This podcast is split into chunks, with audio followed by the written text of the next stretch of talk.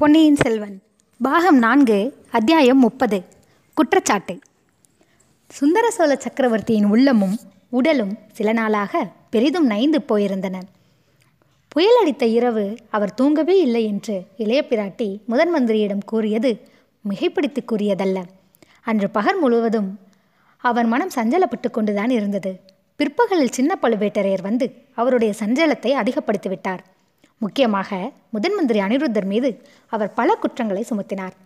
அவர் தஞ்சைக்கு வந்தது முதல் கோட்டைக்குள் ஜனங்கள் வருவது பற்றிய கட்டுத்திட்டங்கள் எல்லாம் உடைந்து விட்டன என்று கூறினார். முதன் மந்திரியை பார்ப்பதற்கு வருகிறோம் என்ற வியாஜத்தினால் கண்டவர்கள் எல்லாம் கோட்டைக்குள் நுழைகிறார்கள் என்றும், இதனால் சக்கரவர்த்தியின் பாதுகாப்புக்கே பங்கம் விளையலாம் என்றும் குறிப்பிட்டார். அந்த இரண்டு குற்றங்களையும் கேட்ட சக்கரவர்த்தி தமக்கு தாமே புன்னகை செய்து கொண்டார். அவற்றை அவர் முக்கியமாக கருதவில்லை. ஆனாலும் மேலும் காலாந்தக கண்டர் சுமத்திய குற்றங்களை பற்றி அவ்விதம் அலட்சியம் செய்ய முடியவில்லை. அன்று வெளியிலே இருந்து வந்த ஜனங்களுக்கும் வேளக்காட படையினருக்கும் வீதியில் விவாதம் முற்றி பெருங்கலவரமாகிவிடக்கூடிய நிலைமை ஏற்பட்டதென்றும், அச்சமயம் நல்ல வேளையாக தாம் அங்கே செல்ல நேர்ந்தபடியால் விபரீதம் எதுவும் நேரிடாமல் தடுத்து இரு சாராரையும் சமாதானப்படுத்தி அனுப்பியதாகவும் கூறினார்.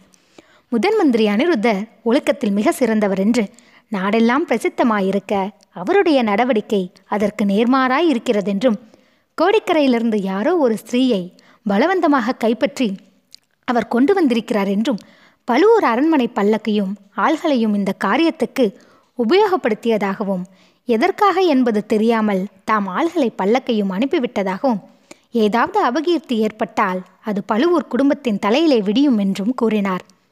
கடைசியாக இன்னொரு சந்தேகாஸ்தாபனமான சம்பவத்தை பற்றியும் கூறினார். பெரிய பழுவேட்டரையர் அரண்மனைக்கு யாரோ ஒரு மந்திரவாதி அடிக்கடி வருவதாக அறிந்து நான் கவலை கொண்டிருந்தேன். அவன் இளைய பிராட்டியை பார்க்க வருவதாக அறிந்தபடியால் நடவடிக்கை எடுக்க தயக்கமாயிருந்தது. ஆயினும் அந்த அரண்மனையின் மீது ஒரு கண் வைத்திருக்கும்படி ஒரு ஒற்றனை நியமி நியமித்திருந்தேன். இன்றைக்கு யாரோ ஒருவன் பொக்கிஷ மந்திரியின் அரண்மனை தோட்டத்தில் பின்புறமாக சுவர் ஏறி குதித்ததை பார்த்ததாக அந்த ஒற்றன் வந்து சொன்னான். உடனே அவனை கைப்பற்றி வர சில ஆட்களை அனுப்பினேன். அவர்கள் ஒருவனை அரண்மனை தோட்டத்தில் கையும் மெய்யுமாக பிடித்து வந்தார்கள். யார் என்று பார்த்தால் முதன் மந்திரின் அருமை சீடனாகிய ஆழ்வார்க்கடியான் என்று தெரிய வந்தது. எதற்காக சுவரேறி குதித்தாய் என்று கேட்டதற்கு அவன் மறுமொழி சொல்ல மறுத்துவிட்டான். முதன் மந்திரியின் கட்டளை என்றான். சக்கரவர்த்தி, இப்படியெல்லாம் இந்த அனிருத்த பிரம்மராயர் செய்து வந்தால் தஞ்சை கோட்டை பாதுகாப்புக்கு நான் எப்படி பொறுப்பு வகிக்க முடியும்? என் தமையனாரும் ஊரில் இல்லாதபடியால் இதையெல்லாம் தங்கள் காதில் போட வேண்டியதாயிற்று. இவ்வாறு சின்ன பழுவேட்டரையர் முறையிட்டது சக்கரவர்த்தியின் மனக்குழப்பத்தை அதிகமாக்கியது. ஆகட்டும், இன்று மாலை அனிருத்தர் இங்கே வருகிறார். இதை பற்றி எல்லாம் விசாரிக்கிறேன். முக்கியமாக கோடிக்கரையிலிருந்து ஒரு பெண்ணை பலவந்தமாக பிடித்து வர சொன்ன விஷயம் என் மனதை புண்ணாக்கி இருக்கிறது. அது உண்மைதானே தளபதி? சிறிதும் சந்தேகமில்லையே என்று கேட்டார். சந்தேகமே இல்லை.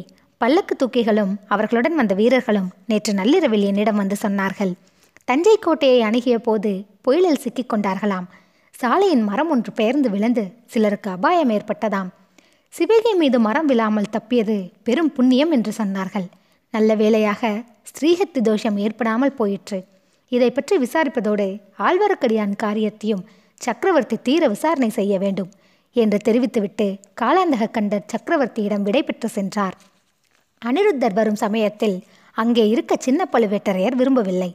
தாறுமாறாக சம்பந்தமில்லாத கேள்வி ஏதேனும் தம்மை முதன் மந்திரி கேட்டு திணற செய்யக்கூடும் என்ற அச்சம் அவர் மனதிற்குள்ளே இருந்தது. முக்கியமாக சக்கரவர்த்தியிடம் புயலினால் அவதிக்குள்ளான ஜனங்களுக்கு உதவுவதற்காக பொக்கிஷ சாலையை திறந்து விடும்படி அனிருத்தர் தம் முன்னாலேயே உத்தரவு வாங்கிவிட்டால் பெரிய தொல்லையாய் போய்விடும். நாளைக்கு தமையனாரின் முன்னால் எப்படி முகத்தை காட்டுவது? அனிருத்தருடைய வடவை அன்று காலையிலிருந்தே சக்கரவர்த்தி எதிர்பார்த்து கொண்டிருந்தார். ஆனால் சூரியன் அஸ்தமிக்கும் சமயத்தில்தான் முதன் மந்திரி வந்தார். அவருடைய திட நெஞ்சமும் இப்போது சிறிது கலங்கி போயிருந்தது. அவர் எவ்வளவோ ஜாக்கிரதையுடன் போட்டிருந்த திட்டம் தவறி போய்விட்டது. மந்தாகினியை பற்றி ஏதேனும் செய்தி கிடைக்கும், பின்னர் சக்கரவர்த்தியை போய் பார்க்கலாம் என்று அவர் அரண்மனைக்கு போவதை தள்ளி போட்டு கொண்டிருந்தார். பிற்பகலில் ஆழ்வார்க்கடியான் வந்து பெரிதும் தர்ம சங்கடமான செய்தியை தெரியப்படுத்தினான்.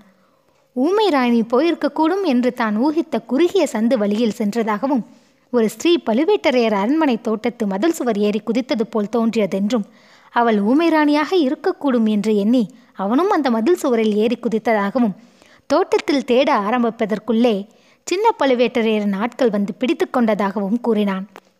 அவர்களிடம் உண்மை காரணத்தை சொல்ல முடியவில்லை. ஐயா, அதனாலே தான் தங்களுடைய பெயரை கூறி விடுதலை பெற்று வர வேண்டியதாயிற்று என்றான். இந்த விவரம் முதன்மந்திரிக்கு பெருங்கவலையை உண்டாக்கிற்று. இந்த தஞ்சாவூர் கோட்டையில் இவ்வளவு அரண்மனைகள் இருக்கிற போது பெரிய பழுவேட்டரையின் மாளிகையிலேதான் அவள் பிரவேசிக்க வேண்டும். பகிரங்கமாக ஆள்விட்டு தேட சொல்லக்கூட முடியாதே. ஆனாலும் பார்க்கலாம். பெரிய பழுவேட்டரையர் ஊரில் இல்லாதது ஒரு விதத்தில் நல்லதாய் போயிற்று. அரண்மனையை சுற்றிலும் காவல் போட்டு வைக்கலாம். அவ்வரண்மனைக்கு உள்ளேயும் எனக்கு ஒரு ஆள் இருக்கிறான். அவனுக்கும் சொல்லி அனுப்புகிறேன். இருந்தாலும் இந்த ஓடக்கார பெண் எவ்வளவு தர்ம சங்கடத்தை உண்டாக்கிவிட்டாள் என்றார் முதன் மந்திரி. சுவாமி, ஓடக்கார பெண் குறுக்கிட்டார விட்டாலும் ஊமை ராணி தங்கள் விருப்பத்தின்படி நடந்திருப்பாள் என்பது நிச்சயமில்லை. எப்படியாவது ஓடிப்போகத்தான் முயன்றிருப்பாள் என்றான் ஆழ்வார்க்கடியான். எனக்கென்னவோ ஒரு நம்பிக்கை இருக்கிறது. இத்தனை தூரம் வந்தவள் சக்கரவர்த்தியை பார்க்காமல் போக மாட்டாள் என்று. நம்மால் முடிந்த முயற்சிகளை எல்லாம் செய்துவிட்டோம். ஆனால் இனிமேல் சக்கரவர்த்தியை பார்ப்பதற்கு போகாமல் காலந்தாழ்த்துவது முறை என்று. நீயும் அந்த ஓடக்கார பெண்ணை அழைத்து கொண்டு என்னுடன் வா. இரண்டு இளவரசர்களை பற்றிய எல்லா செய்திகளையும் சக்கரவர்த்திக்கு தெரியப்படுத்திவிட வேண்டும். சின்ன இளவரசரை கடலிலிருந்து கரை சேர்த்த ஓடக்கார பெண் நேரில் அதை பற்றி சொன்னால் சக்கரவர்த்திக்கு நம்பிக்கை உண்டாகலாம் என்றார். முதன் மந்திரி அனிருத்தரும் அவருடைய சீடனும் பூங்குழலியும் சக்கரவர்த்தியின் அரண்மனைக்கு சென்றார்கள். அரண்மனை முகப்பிலேயே இளைய பிராட்டியும் வானதியும் அவர்களுக்காக காத்திருந்தார்கள். ஊமை ராணி அகப்படவில்லை என்ற செய்தி இளைய பிராட்டிக்கும் கலக்கத்தை அளித்தது. அவள் பெரிய பழுவூர் மன்னரின் அரண்மனை தோட்டத்தில் புகுந்த செய்தி கலக்கத்தை அதிகப்படுத்தியது. இதிலிருந்த விபரீத விளைவு ஏதேனும் ஏற்படாமல் இருக்க வேண்டுமே என்ற கவலையும் ஏற்பட்டது. ஐயா, பெரிய பழுவூர் மன்னரின் மாளிகையிலிருந்து வெளியேறுவதற்கு சுரங்க வழி இருக்கிறதாமே, அதன் வழியாக போய்விட்டால்? முதன் மந்திரிக்கு வந்தியத்தேவன் நினைவு வந்தது. தாயே, அந்த வழியை கண்டுபிடிப்பது அவ்வளவு சுலபமாயிருக்குமாம். எல்லாரும் வானர் குலத்து வாலிபனை போன்ற அதிர்ஷ்டசாலியாயிருப்பார்களா? ஆயினும் கோட்டைக்கு வெளியிலும் ஆட்களை நிறுத்தி வைப்பதற்கு ஏற்பாடு செய்கிறேன் என்றார். பின்னர் ஆழ்வார்க்கடியானையும் பூங்குழலியும் இளைய பிராட்டியுடன் விட்டுவிட்டு முதன் மந்திரி மட்டும் சக்கரவர்த்தி படுத்திருந்த இடத்துக்கு சென்றார்.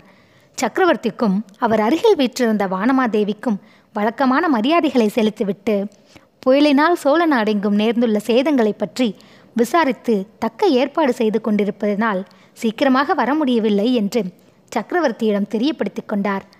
அந்த ஏற்பாடுகளை பற்றிய விவரங்களை அறிந்து கொண்டதில் சக்கரவர்த்திக்கு சிறிது திருப்தி உண்டாயிற்று. தனாதிகாரி இல்லாத சமயத்தில் நீங்களாவது இப்போது இங்கிருந்தீர்களே, அது நல்லதாய் போயிற்று. ஆனால் இது என்ன நான் கேள்விப்படுவது? கோடிக்கரையிலிருந்து யாரோ ஒரு ஸ்திரீயை பலவந்தமாக பிடித்து வந்திருக்கிறாராமே. சற்று முன் கோட்டை தளபதி சொன்னார். பிரம்மராயரே, இம்மாதிரி நடவடிக்கையை உம்மிடம் நான் எதிர்பார்க்கவில்லையே. ஒருவேளை அதற்கு மிக அவசியமான காரணம் ஏதேனும் இருந்திருக்கலாம். அப்படியானால் எனக்கு தெரிவிக்கலாம் அல்லவா? அல்லது எல்லோருமே நான் நோயாளியாக விட்டபடியால் என்னிடம் ஒன்றுமே சொல்ல வேண்டியதில்லை, என்னை எதுவும் கேட்க வேண்டியதும் இல்லை என்று வைத்து கொண்டு விட்டீர்களா? அருள்மொழிவர்மன் கடலில் முழுகாமல் தப்பி கரை சேர்ந்து நாகைப்பட்டினம் புத்த விகாரத்தில் இருப்பதாக குந்தவை கூறுகிறாள். அதை பற்றி சந்தோஷப்படுவதா வருத்தப்படுவதா என்று எனக்கு தெரியவில்லை. கரையேறியவன் ஏன் இவ்விடத்துக்கு வரவில்லை? அவன் தப்பி பிழைத்து பத்திரமாக இருக்கும் செய்தியை ஏன் இதுவரை எனக்கு ஒருவரும் தெரியப்படுத்தவில்லை? மந்திரி, என்னை சுற்றிலும் நான் அறியாமல் என்னவெல்லாமோ நடைபெறுகிறது. என்னுடைய ராஜ்யத்தில் எனக்கு தெரியாமல் பல காரியங்கள் நிகழ்கின்றன. இப்படிப்பட்ட நிலைமையில் உயிரோடு இருப்பதை காட்டிலும் என்று சக்கரவர்த்தி கூறி வந்தபோது அவர் தொண்டை அடைத்து கொண்டது. கண்களில் கண்ணீர் ததும்பி நின்றது. குறுக்கே பேசக்கூடாது என்ற மரியாதையினால் இத்தனை நேரம் சும்மா இருந்த அனிருத்தர் இப்போது குறுக்கிட்டு, பிரபு, நிறுத்துங்கள். தங்களுடன் எனக்கு நட்பு ஏற்பட்டு நாற்பது ஆண்டுகளாகின்றன. இவ்வளவு நாளும் தங்களுடைய நலனுக்கு எதிரான காரியம் எதுவும் செய்யவில்லை, இனியும் செய்ய மாட்டேன். தங்களுக்கு வீண்தொல்லை கொடுக்க வேண்டாம் என்ற காரணத்துக்காக இரண்டொரு விஷயங்களை தங்களிடம் சொல்லாமல் விட்டிருக்கலாம். அது குற்றமாயிருந்தால் மன்னித்து விடுங்கள். இப்போது தாங்கள் கேட்டவற்றுக்கெல்லாம் மறுமொழி சொல்கிறேன். கருணை கூர்ந்து அமைதியாய் இருக்க வேண்டும் என்று இரக்கமாய் கேட்டுக்கொண்டார். முதன் மந்திரி, இந்த ஜன்மத்தில் எனக்கு இனி மன அமைதி இல்லை. அடுத்த பிறவியிலாவது மன அமைதி கிட்டுமா என்று தெரியாது. என் அருமை மக்களும் என் ஆறுயிர் நண்பராகிய முதன் மந்திரியும் எனக்கு எதிராக சதி செய்யும் போது, பிரபு, தங்களுக்கு எதிராக சதி செய்பவர்கள் யார் என்பதை சீக்கிரத்தில் அறிந்து கொள்வீர்கள். அந்த பாதகத்துக்கு நான் உடந்தப்பட் உடந்தைப்பட்டவன் அல்ல. இந்த முதன் மந்திரி பதவியை இப்போது நான் பெயருக்காகவே வைத்து கொண்டிருக்கிறேன். பெரிய பழுவேட்டரையரிடமே இந்த பதவியை கொடுத்து விடுகிறேன் என்று முன்னமே பல தடவை சொல்லியிருக்கிறேன். இப்போதும் அதற்கு சித்தமாயிருக்கிறேன். என் பேரில் சிறிதளவேனும் தங்களுக்கு அதிருப்தி இருந்தால். ஆம் முதன் மந்திரி, ஆம். எந்த நேரத்திலும் என்னை கைவிட்டு போய்விட நீங்கள் எல்லாருமே சித்தமாயிருக்கிறீர்கள். என் மூச்சு போகும் வரையில் என்னுடன் இருந்து என்னுடன் சாகப் போகிறவள் இந்த மலையம்மான் மகள் ஒருத்திதான். நான் செய்திருக்கும் எத்தனையோ பாவங்களுக்கு மத்தியில் ஏதோ புண்ணியமும் செய்திருக்கிறேன்.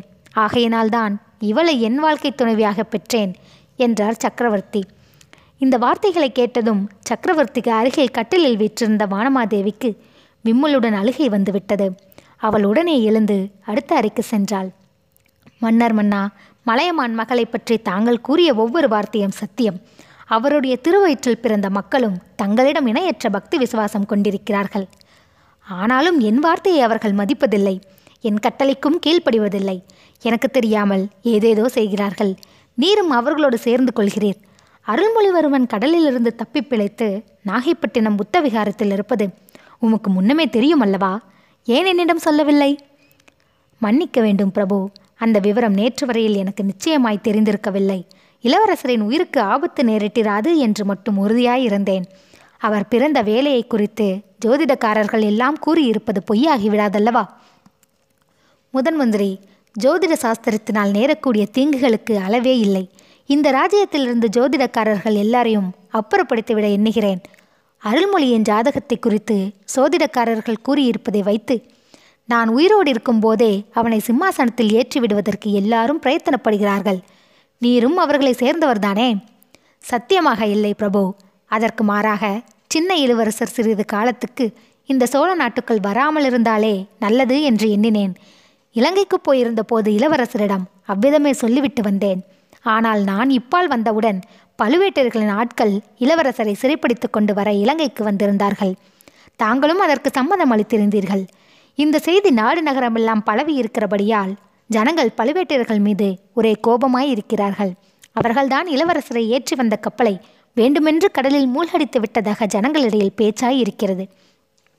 பொய் முதன் மந்திரி, பொய், எல்லாம் முழு பொய். பார்த்திவேந்திர பல்லவன் எல்லாம் என்னிடம் கூறிவிட்டான். பழுவேட்டர்கள் அனுப்பிய கப்பலில் இளவரசன் வரவில்லை. பார்த்திவேந்திரனுடைய கப்பலில் வந்தான். வழியில் வேண்டுமென்று கடலில் குதித்தான். இன்னொரு எரிந்த கப்பலில் இருந்த யாரோ ஒருவனை காப்பாற்றுவதற்காக என்று சொல்லி பார்த்திவேந்திரன் தடுத்தும் கேளாமல் கொந்தளித்த கடலில் குதித்தான். இப்போது யோசிக்கும்போது எல்லாமே பொய் என்றும் என்னை ஏமாற்றுவதற்காக செய்யப்பட்ட சூழ்ச்சி என்றும் தோன்றுகிறது. இந்த சூழ்ச்சியில் குந்தவியும் சம்பந்தப்பட்டவள் என்பதை நினைக்கும் போதுதான் எனக்கு வேதனை தாங்கவில்லை. இந்த உலகமே எனக்கு எதிராக போனாலும் குந்தவை என்னுடன் இருப்பாள் என்று எண்ணிருந்தேன். ஒரு தகப்பன் தன் மகளிடம் சாதாரணமாக சொல்ல தயங்கக்கூடிய வரலாறுகளையெல்லாம் சொன்னேன். அரசர்க்கரசே, இளைய பிராட்டி தங்களுக்கு எதிராக சதி செய்வதாய் உலகமே சொன்னாலும் நான் நம்ப மாட்டேன். தாங்களும் நம்பக்கூடாது. இளைய பிராட்டி ஒரு விஷயத்தை தங்களிடம் சொல்லவில்லை என்றால் அதற்கு காரணம் அவசியம் இருக்க வேண்டும். சின்ன இளவரசர் தம் சிநேகிதனை காப்பாற்றுவதற்காக கடலில் குதித்ததில் பொய்யொன்றுமில்லை. இளவரசரையும் அவருடைய சிநேகிதரையும் கடலிலிருந்து காப்பாற்றி கரை சேர்த்த ஓடக்கார பெண் இதோ அடுத்த அறையில் இருக்கிறாள். இலங்கையில் நடந்தவற்றையும் நேரில் பார்த்து அறிந்தவள். அரசே, அவளை கூப்பிடட்டுமா என்றார் சக்கரவர்த்தி.